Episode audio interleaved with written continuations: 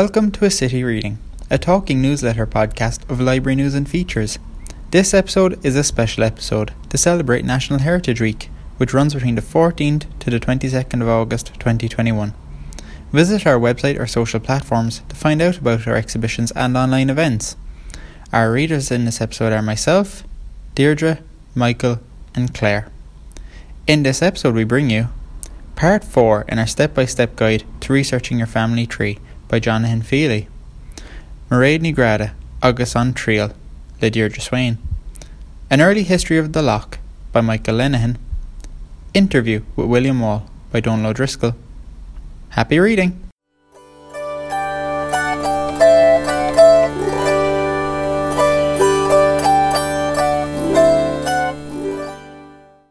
Genealogy Series, Part 4. This is the last of our step by step guide to researching your family tree by Johnathon Fehily. In this episode, Johnathon looks at newspapers and directories and niche records. Newspapers. Newspapers can be very good sources of genealogical information. Unfortunately, until the early decades of the 20th century, only the comparatively wealthy sections of society had birth, marriage, and death notices inserted in the newspapers.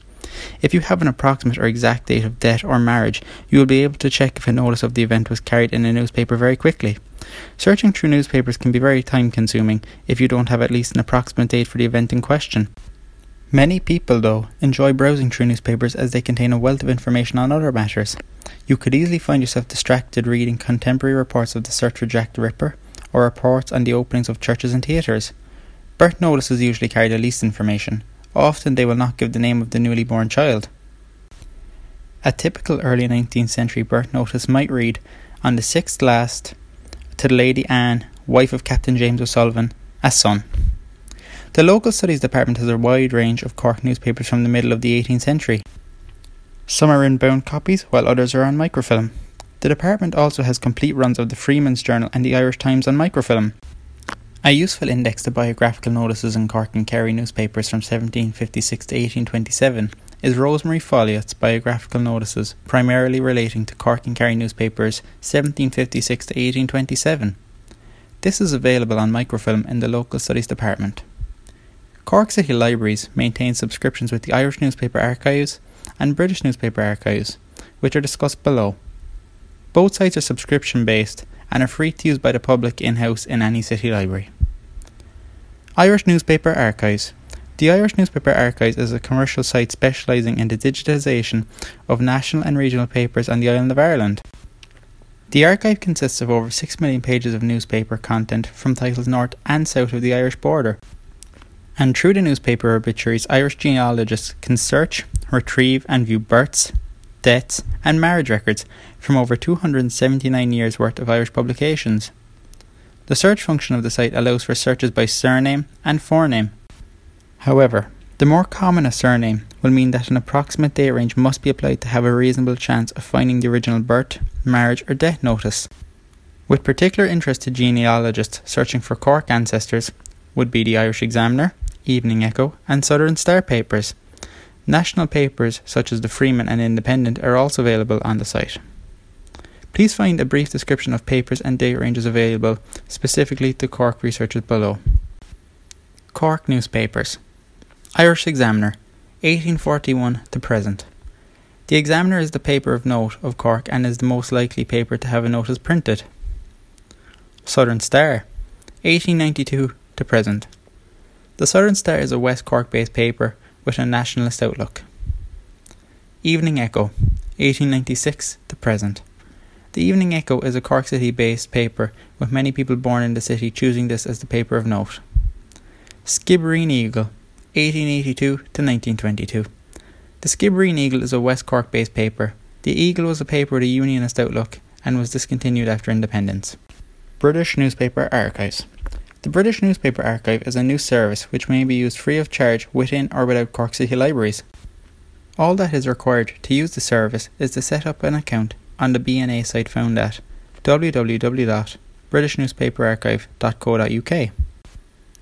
The British Newspaper Archive is a partnership between the British Library and Find My Past to digitise up to 40 million newspaper pages from the British Library's vast collection over the next 10 years.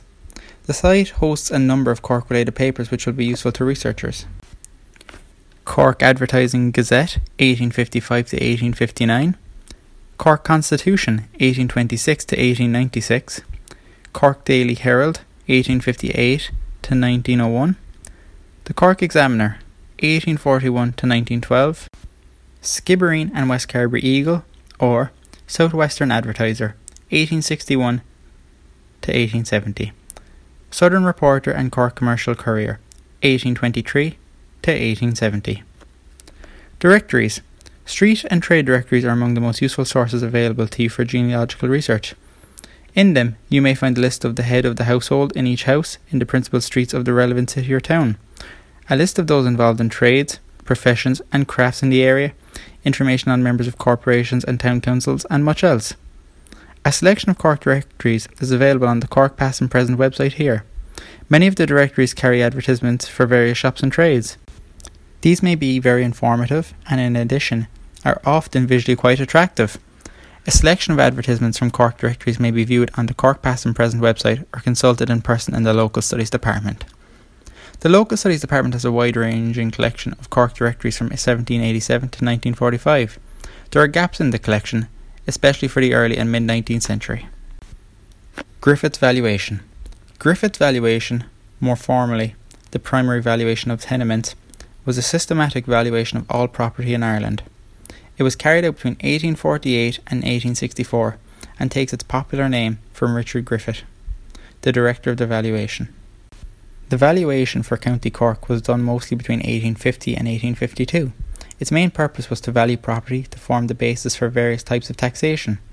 If the census returns for 1851 and 1861 survived, it is doubtful that you would need to consult it. In the absence of these returns, it has become a substitute for the missing census records, although it is a very poor one. The information given in the valuation is townland name, street name in urban areas, valuation map number, local number, householder's name, landlord's name, under the heading Immediate Lessor, a brief description of the property, the area of the property in units of acres, roads, and purchase, and the rateable value of the property. It is arranged by county, barony, civil parish, and townland. The valuation and a number of indexes to it are available in the local studies department. Most of the valuation for Cork is available in published volumes. The valuation for the entire county is on microfiche. Griffith's valuation is now available online on the Ask About Ireland website found here www.askaboutireland.ie slash griffith valuation slash. You might be interested to know that Richard Griffith was also a distinguished engineer who built many roads in County Cork and designed a tunnel at Kent Station in Cork. Tithe allotment books. Until 1838, families were obliged to give a tenth of their income annually a tithe, to the Church of Ireland. Tithe had been paid in kind until 1823, when a law was passed making tithe payable in money. A survey of the value of property was carried out from 1823 to 1838 to determine how much tithe each landholder would pay. The tithe allotment books record the results of the survey. Their value as sources for genealogical research is limited. The information given varies from book to book, but usually it includes the landholder's name, the landlord's name, the townland name, the acreage of the land, and the amount of tithe payable. Payment of tithe was bitterly resented by Catholics and Presbyterians and led to the tithe war from 1830 to 1838. If you manage to trace your family back to the tithe books, you will have done well. It is extremely difficult to trace a family in Ireland further back than the early 19th century. There are exceptions, of course, particularly for wealthier families and members of the gentry but generally speaking, 1800 or thereabouts is a cut-off point for tracing family history in Ireland. You can consult microfilm copies of the Tithe Allotment books in Cork County Library and a digitised version at titheallotmentbooks.nationalarchives.ie. Niche records. Electoral lists. Electoral lists for Cork City are available in the local studies department since 1942-43 and list all those eligible to vote in local, presidential and general elections. In more recent times, they list those eligible to vote in elections for the European Parliament. They can be useful as sources for genealogy or even for finding out who might have lived in a house in a given year. The municipal boundaries were extended in 1965. People in some of the suburbs, for example Blackrock, were living outside the city before the extension of the boundaries and will not be listed in the electoral lists for the city before 1965. The boundaries of the city were once again extended in 2019 to take into account the growth of the city. The current year registers can be consulted as well as registers of 30 year vintage and older. O'Kief, Coshmang, Slieve Lougher, and Upper Blackwater in Ireland. Albert Casey, Alabama. Knocknagree Historical Fund, 1952 to 1967, 13 volumes. If your ancestors came from northwest Cork or East Kerry, the area known as Slieve Lucre, you should certainly consult Albert Casey's huge compilation of genealogical material from the area. It is impossible to define the boundaries of Slieve Lucre exactly, but its heartland would lie in the country between Abbeyfeale, Castle Island, and Millstreet. The barony of Duhallow is in this area. The Local Studies Department has 13 volumes of the work, and the range of material included is extraordinary. There are transcriptions of parish registers, reprints of Smith's Histories of Cork and Kerry, a reprint of an edition of the Annals of the Four Masters, transcriptions of gravestone inscriptions, copies of marriage and death notices from newspapers, and Casey's own speculations on the origins of the Celts and the relationship of people on the west coast of Ireland to other European peoples. It must be said that Casey's theories are very peculiar and at variance with current thinking in ancient history and anthropology. O'Kief, Coshmang, has a number of faults. Much of it is printed in a typeface which is very small and quite difficult to read without magnification. The records included in it are copied from the originals, and errors will almost certainly have occurred during the transcription process. It is arranged rather haphazardly. Records from one parish may be dispersed in different volumes. Despite these faults, it is an extremely valuable resource for anyone from the Slieve Lucre area. Slieve Lucre means the Rushy Mountain in English, Cork City Libraries has made available an online alphabetical index of O'Kief Coshmang. Estate records. The vast majority of the Irish population, prior to the 19th century, were tenant farmers on vast country estates. The administration of these estates produced large quantities of records, such as leases and deeds, rentals and account books, maps and correspondence. Many of these records have been placed in various archives across the state, with the majority being held by the National Library in Dublin. Estate records differ from one collection to the next, but contain a wide array of papers on tenants. Documents can include information on tenants ranging from names, acreage, rent, landholdings, leases, and agreements. In some circumstances, letters may be in existence discussing various tenants, projects, and events which may have taken place on the estate. With the sale and breakup of estates over time, Many collections hold information of the sale of land to individuals through land commissions or encumbered estates court. Find My Past. Find My Past is a subscription based commercial genealogy website which can be accessed in the City Library on Grand Parade. Find My Past originated as a genealogy group founded in 1965 in the UK by a group of genealogists and researchers known as Title Research. As the internet boom took hold in the early 2000s, Find My Past became a major player in the proliferation of digitized genealogical material globally. The site contains a wide variance of materials compiled into a number of sections, namely birth, marriage, death and parish records, census, land and surveys, churches and religion, directories and social history, education and work, institutions and organizations, military, armed forces and conflict, travel and migration. Contact the local studies department to make use of this service.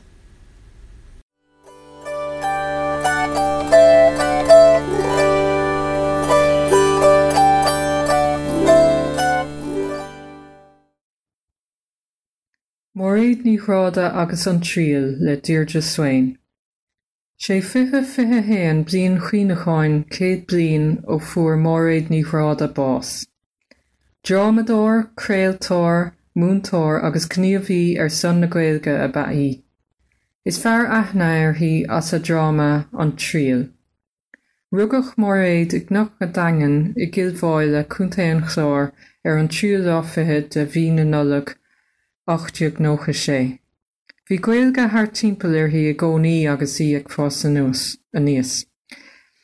Fermór agus caiinteir dúchas se bethe hathair agus buig a fuair si a grád an ghilga agus agus uh, tumantas ar fegan tríal de bheochan na ghilga. Bhí sé báite sa tradiisiún béal agus bhíh sé ag ahris an dáin cuat an bheaníthe le Brian Merriman go minic. Bhí mórid é dóchasach i déobh na teanga ghilga. Dúirt si uair a bháin go raibh áhasar hí nómhain si leis an luúin ag chailthach an ghilga go deo. Hastig óna tuis mathirí gurthach si deire lena chuid i dachas, taréis na bonscoile anas go raich si a gobar ar an bhéirm. Níor hála sé seo, ina anad chuig si go dtí manscoil in inis. Bhuaig si reinintúisina mar scolára agus brunach scoláirecht chóirla chunta ar hí go choláiste oscaile bhálátha clia. Áitearch nóhiic si BA sa chléilge béle agus Frankis agus MA sa ghilge. Bhí si i goman na man agus i gunra na ghilge fada sa bhí si ann. Cuircha brísúní uair a bháin mar go raibh si ag díal bratacha poblachtánacha ar ráid Grafton, rud a míoch si ag déanamh Greende chuige blion ina dhéag. Dibric si mar bhúntáir agus an son mar runúní príomháideach do Arnáin de Blaid. TD chuman na nghil i géad dáil an téirstáit nua. Lean si ar hí ag gobar dó i ré an chug ag chathartha nuair bhí sé ina ara agadis. Fós si riistard ó Ciasáin, garda síseach sa fithe trí agus bhí bert cluine aice. Sémas agus brion. In éidir fi sé thusnig an chéad stáisiún radio in éan dó ó N a dúir faoi radio éan ar níos déanaí agcréile. Fostíoch níráda mar agurthir mná ar dó ó N, ag chur chláircha do bhná agus de fástíle chéile. Rinach príomh chréaltóir an stáisiúnde in éidir fihanné. Bí an chéad chréaltóir mná in éan agus sa bhratan, agus béidir san árapaí. Dibrig si mar chréaltóir a feag néimlíana. Bhí buinte ag níráda le texar scoile scríomh de fáide go siúcrú, an seach mar réochir. A bhí reinar leabhar scoile de chóirla i dachas na haan. Scríb si a lán texanna i dachas, Progress in Irish san áirih. Bhí si ina hagarthir ag de brún agus ó núláin, fáil se háteach ar scola. Dhéan si léirhas ar ochlór ghilge de bhaldrathe an cabú le múntóirí. Bhí si chodíagriseach gur lean si arhí a chur leabhar scola ar tape nuair bhí si brotas san ospedéil. Bhí anhimimecha i riochttainna si i dachas lenaí, agus hiic si agna dína óga go hanamha. Tá sé seo sa léir óna drámí. Scríb si drámí scola a bhí bunathe ar na scéalta fioníochta ar an miotasóíocht ar an míobla ar scéalta éasop. Deistri si Peter Pan go ghilga, tír na Jo. Scríb si legan ghilga álanna de scéalta si ón sra bón dé nó na Ladybird Books.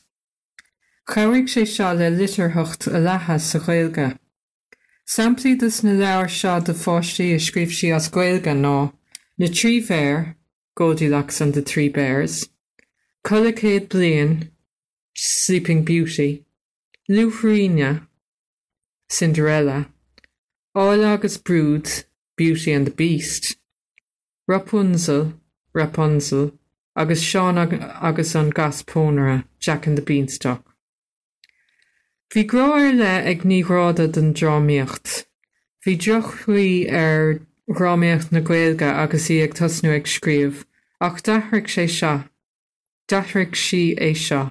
Bhí sim ag daine ina drámí fiú mana rahhéin ghilga acu. Bhí si chur ghilga ar fáil do chuoine slí tanmhah tríd an na áirclan. Rinne si écht thar na barta ar son na drámíochta sa teanga ghilga. Scríb si éon bhain sé th deamíochtta déag i ri síl, níos mó ná éon chrámadóir eile sa chhéilga. In éidir tu chu trí brunach gradam airclan na manisteach ar a dráma míáil. Bhí an drama sin bannathir scéal Tolstoi, Michael. Scríb si a chéad drama uacht fad is a bhí si ag múna ghilge sa chláiste cócraachta i gil mo chuda. Dá miléin é in áíra ach léirigh míhall mac líamór é in airlinn an cheata. Scríbní chráda drámaí cóchtacha a duine an íanna faoi cnéthe de héal na haan ag an nám. Fléig siad febanna na linne trí chhilga. Bhí ar a cumas póirtena fiúntacha a cheappa do bhná ina drámí, go háirithe do bhná óga. Rud anmh i gás chramadóí na haan las mud a ó céí. Chuir a drámí mí chumpóir ar chuoine, mar phléic siad ábhar nach raibh ceadathe. Bhí téimi anta go raibh fatíos ar chuoine aigehoirtartha. Téimi mar cás na man a raibh leanamh aá las má de chuin gan fósta, agus scéal na bolatóirí lofa. Bhí si go mór chun tosaigh ar lochta linne. Sé an tríal an drámaí an drama is umrátíí a scríomhní chráda. Tá sé an churtha leis an gíal le bradáin a beagcháin, mar cheantas na dramaí is ráthúla sa teanga ghilga. Is drama é atá anchuí faoi láthair im líon a fodsiíoch túrascáil deirig an chumasisiún im scrúdaáin ar áris máthracha agus níonáin. Tá sé teothú chomá mar go bhfuiltar lé cearta fáistí 8tathe agus cearta máthracha faoi láthair, agus an éáir dénach ortha. Cuoine ar chalín bocht a ddíbríoch as cilmháile fadó, agus gur licuh don fearr don bhear dul séir ó bhián a chuir ceann war réad an tríle scríomh. Chréid si gur chóir go mbeoch cóir brú idir chrámadá agus fuair an airclanna agus nachhfuil is scríban ach cratlach drama, go bhfuil fiosú le déanamh ag an léir athir ar. Mar hapla dhéan si ascríomh ar fiide an tríal faoi chráir an léir athra. Tomás Magana an deire san ámh. Is drama tragóideach é an tríal a thug an cúntas ar an si a gatar le chalíóg móra a bhín cuiidirh aici le fear pósta agus éiron tuach dá bhar. Tepan na mórthair agus a beirt dethir irthaí. Bhí na máthair buórtha faoi thuirmí na gcósanna, ach ní bhínim ní ar hí faoi las a heíine ná las a gar iníine. Níl tú éine de bhra ná ní ná ní cheíon aine éis seachas malí a thug an dídante agus atúrné dó ag a tríal. Tugtar bre arhí agus cáintar í. Ní hastíí ó ahar a hiníine an lena bheiscin fiú. Er deire maríonn si í féin agus a lenamh go bhfuil anchean aici arthaí.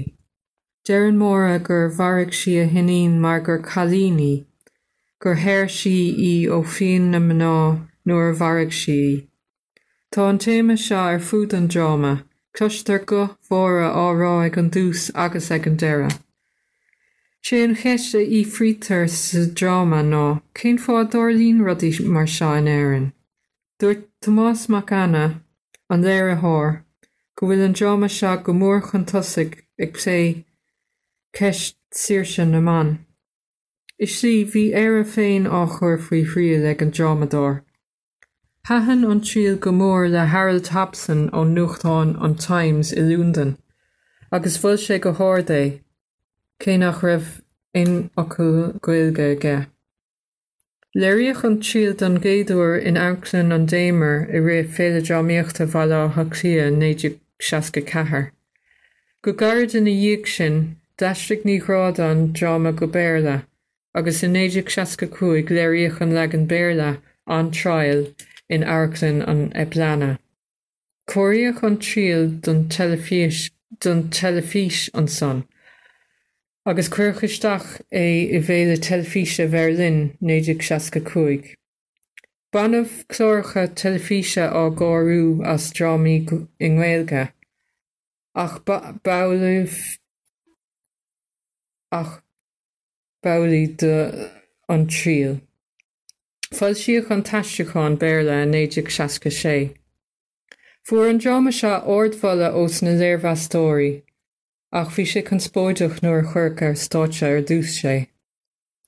Chuir an smíanamh go ramer go léirceantacha bheag nó a bhór san aspa carthanachta, isteach ar roiint daine, ún siach an drama tuiscé a bhí bheith míhráta.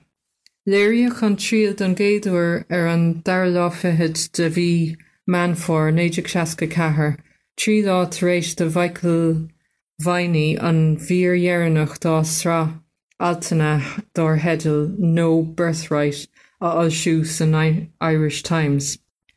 Fisrúáin criticach a b an tra seo ar an tí a chathach le máthracha an éan nach raibh pósta. In alta bháin déir an bhainní go nuair máthair éannach a bháin leis, nóir heasta gohíí go bhilthach a hinín ar éan agus go raibh an muintear agus a tír náirithe aice. In alt eile, denan sé teocht ar chalín nachhfuil pósta a on sin dá máthair go bhfuil si tuach. Dúirt si nach ra bhéonrad ag déanamh tuinis dá máthair ach tuairmín na gcósanna. Cé gohfuil sé dachar é seo a heú an jomh. Tá spánan naúnta seo go bhfuil léirúrín sa drama an tríal ar na dearcaí cléanta agus cruúálacha a bhí ag daine ag an am sin déobh máthracha nach raibh pósta, agus ar an mórt a bhí ortha faoi thuairmí na ggósanna. Cha mór éiad níráda an dábhlíonn dhearnacha dá séas san ospedéil, fuair si bás ar an triúlá déag de bhí an bheitheh néidir seachtó héin. Tá cóptain le an den drama an trial le fáil sa leirlinn tagartha. Tá leir an leis faoi bhóraigh níráda agus faoi choramadóí eile a scríomh as scoilge. An se ná an underground theatre, major playwrights in the Irish language 1930 to 1980 le Philip O'Leary. Idir brathnú ar na leabhar seo sa leirlinn tagartha. nuair a osclaíonn sé.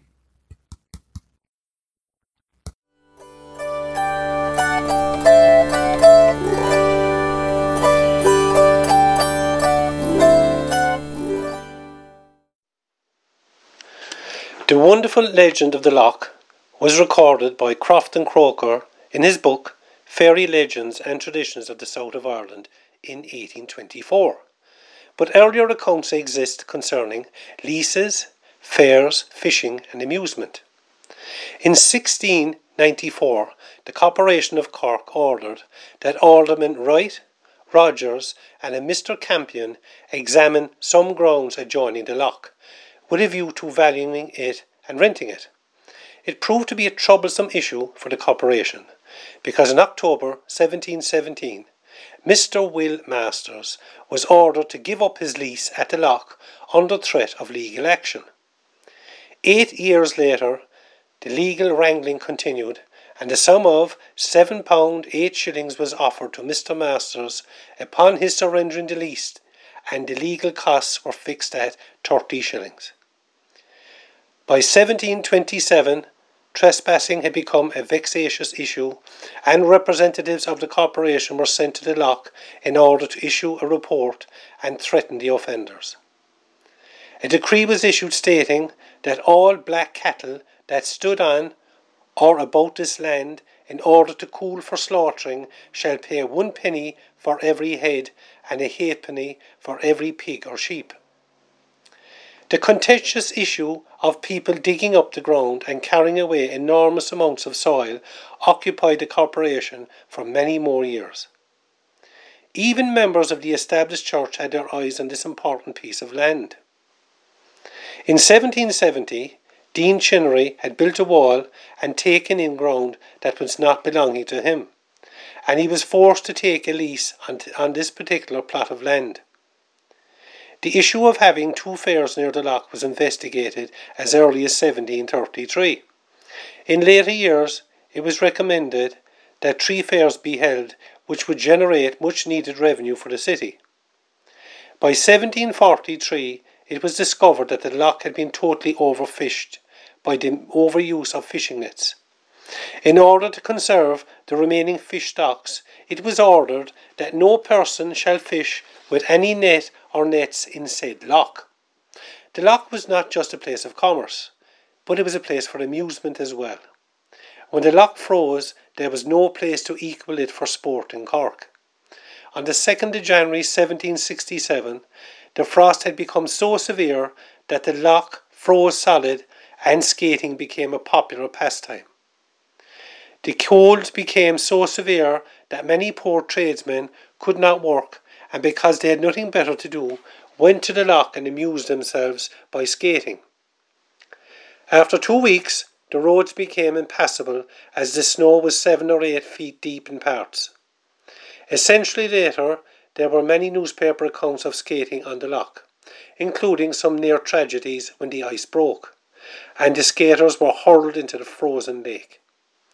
Because of the seasonal nature of the sport, there were many injuries, such as broken limbs and severe bruising. This was the order of the day, and many of the local hospitals had more than their fair share of ice casualties. The Lough continues to be a safe haven for people and is an important nature sanctuary since 1881 for animals, birds, fish, and is a tranquil oasis not far from the hustle and bustle of the city centre.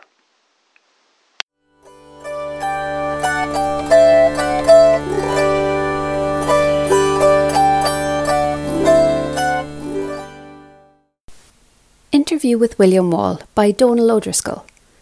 Interviewing William Wall, it soon becomes apparent how much Whitegate, where he was brought up, holds in his heart.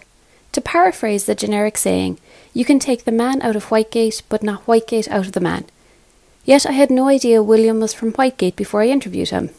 I knew him as a writer, a socialist, and a Facebook friend whose content I enjoy, even though I didn't really know him except for to nod at him and say hello when he passed me in the old Hollyhill Library when I worked there. So interviewing William was very informative. William Wall, the man, emerged throughout the interview, giving very interesting and instructive responses and showing great patience and restraint when I had to pause the interview for over a minute to investigate a phantom knock at the door. He loves living in Cork now. He says the green belt around the city has not changed much down through the years, and in ways it doesn't feel like a city. It is big enough to have everything you need, yet small enough to be human. William started writing at about 12 years of age when he became very sick with Still's disease, a form of rheumatoid arthritis. By the age of 15, he had written around 250 poems and 20 short stories, most of which he describes candidly, but I suspect not entirely accurately, as shite. He got his first real sense of being noticed for being a writer when his mother sent off one of his stories to John B. Keane when the Listowel Writers' Week was still in its infancy. John B. inaugurated a prize and sent him £10 as a reward, which William acknowledges was a fortune at the time. It would be the start of a relationship with both John B. and the Writers' Week, which was to last many years. In fact, Listowel soon became a holiday destination for the Wall family, who would deposit William at the festival and go off and do their own thing.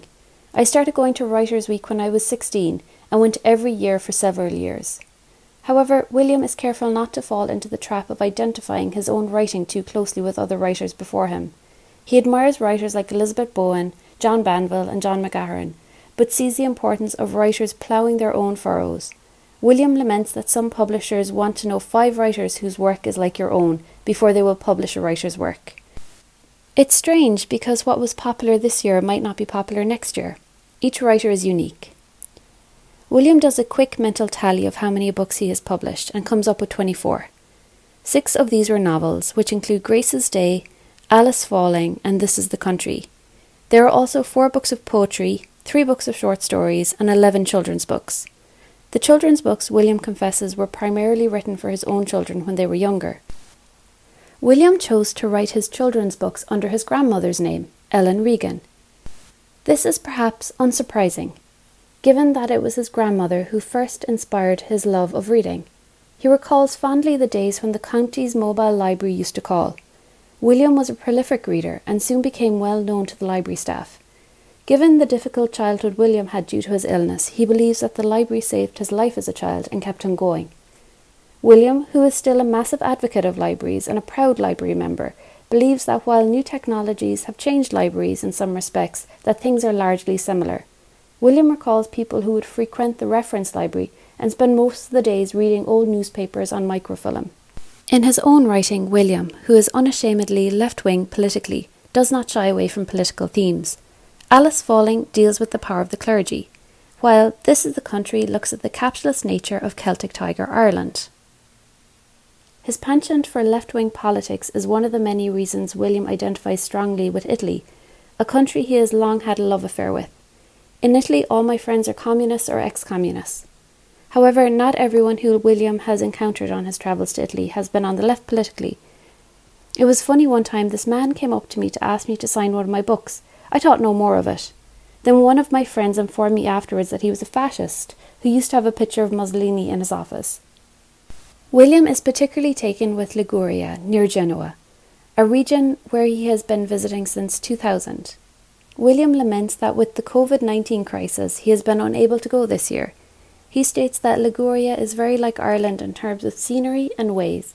A very proud people, they have their own language, Genovese, a language that William, although he is fluent in other dialects of Italian and translates books from Italian, is not brave enough to attempt to learn. One could never accuse William of not living life to the fullest. Yet, from the boy who devoured books as a means of helping him through ill health to a teacher of over 20 years' experience, to a much lauded figure on the Irish literary scene, the influence of growing up in Whitegate has never left him.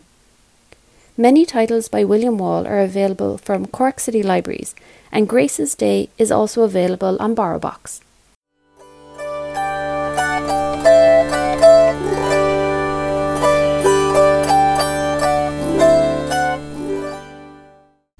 That's all for now. For information, opening hours, or contact details about Cork City Libraries, visit our website at www.corkcitylibraries.ie or follow us on social media channels. Music is by Chris Toomey from his album Midnight on the Water. Thanks for listening. Slán!